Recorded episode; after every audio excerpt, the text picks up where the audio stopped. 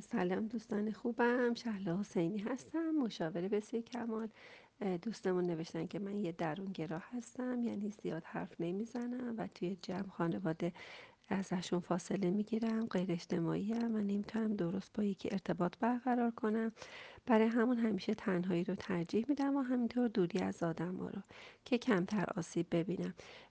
بعد تو درس خوندنم خب طبیعتا دوچاری سری مادره فکر می‌کنه که تنبل هست. دوستان خوبم من متاسفانه این داستان درونگرایی و برونگرایی مسئله ای است که بعد از 18 سالگی و 20 سالگی بهتره که راجع آدما بشه قضاوت کرد و حتی من این قضاوت رو نمیپذیرم. متاسفانه روانشناسا این کار رو انجام میدن. و من نظرم اینه که اصلا خودمون رو نه درونگرا بدونیم نه برونگرا.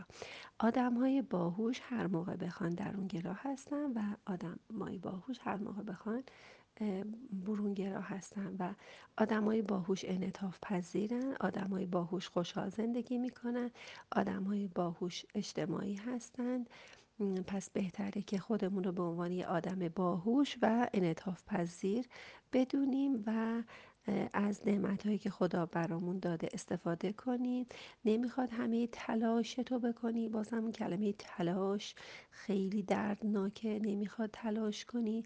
خیلی آروم راحت خیلی راحت بشین. کتاب تو تکرار کن و تکرار کن. نمی‌خواد بفهمی.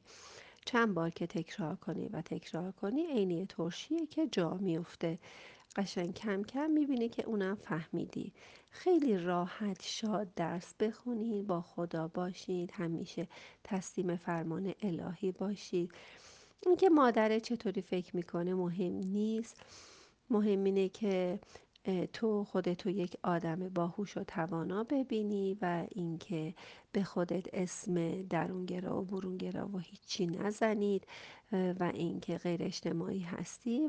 غیر اجتماعی زمانی که یعنی اجتماع رو قبول نداره آدم رو دوست نداری و نمی‌خوای که با هیچ کس دوست باشی. من این احساس رو در نوشت های شما ندارم. انقدر مفصل و زیبا و قشنگ نوشتی.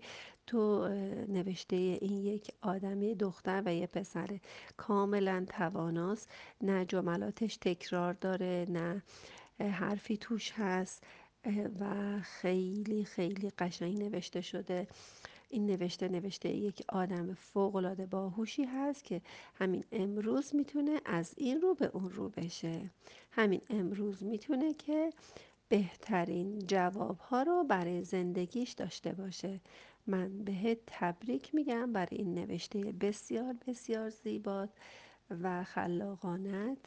اصلا همچی چیزی نیست و تو هر روز می‌تونی که بهتر از دیروز باشه. انتظارات بزرگترها مهم نیست. انتظارات خودت مهمه و خودت از خودت بیشتر انتظار داری. و من فکر می‌کنم که شما به همه آرزوهات می‌رسی.